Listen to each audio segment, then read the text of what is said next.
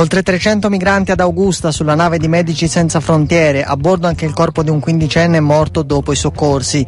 Centinaia di persone sbarcate a Pozzallo. In Ungheria 2000 profughi hanno passato la frontiera dalla Serbia in 24 ore. Si è dimesso il segretario di Siriza, critico sia con Tsipras che con la minoranza che ha lasciato il partito. Si aspetta ancora la data ufficiale delle elezioni. Oggi borse europee positive dopo i crolli di ieri, nella notte ancora negativi i mercati di Shanghai e Tokyo.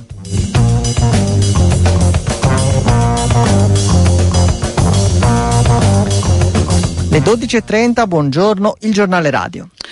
325 migranti sono arrivati questa mattina nel porto di Augusta sulla nave di Medici Senza Frontiere, a bordo anche un morto, un ragazzo di 15 anni somalo, il decesso sarebbe avvenuto dopo i soccorsi. Medici Senza Frontiere ha detto che il ragazzo quando è stato preso a bordo era in condizioni critiche e faceva fatica a muoversi.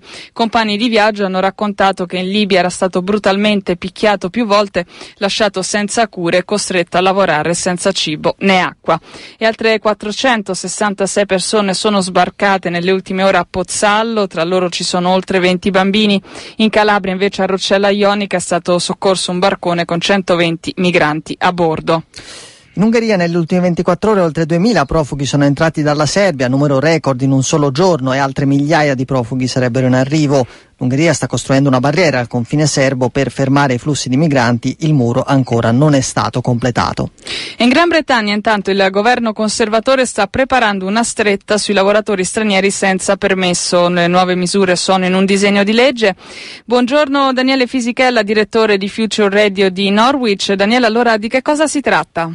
Fino a sei mesi di carcere e il sequestro dello stipendio per chi lavora illegalmente nel Regno Unito e questa è l'ultima di una serie di proposte del governo britannico per combattere l'immigrazione. Così come promesso nel manifesto elettorale, la proposta di legge che potrebbe essere introdotta in autunno prevede sanzioni per punire anche ristoranti e negozi alimentari che danno lavoro a immigranti no, non regolari.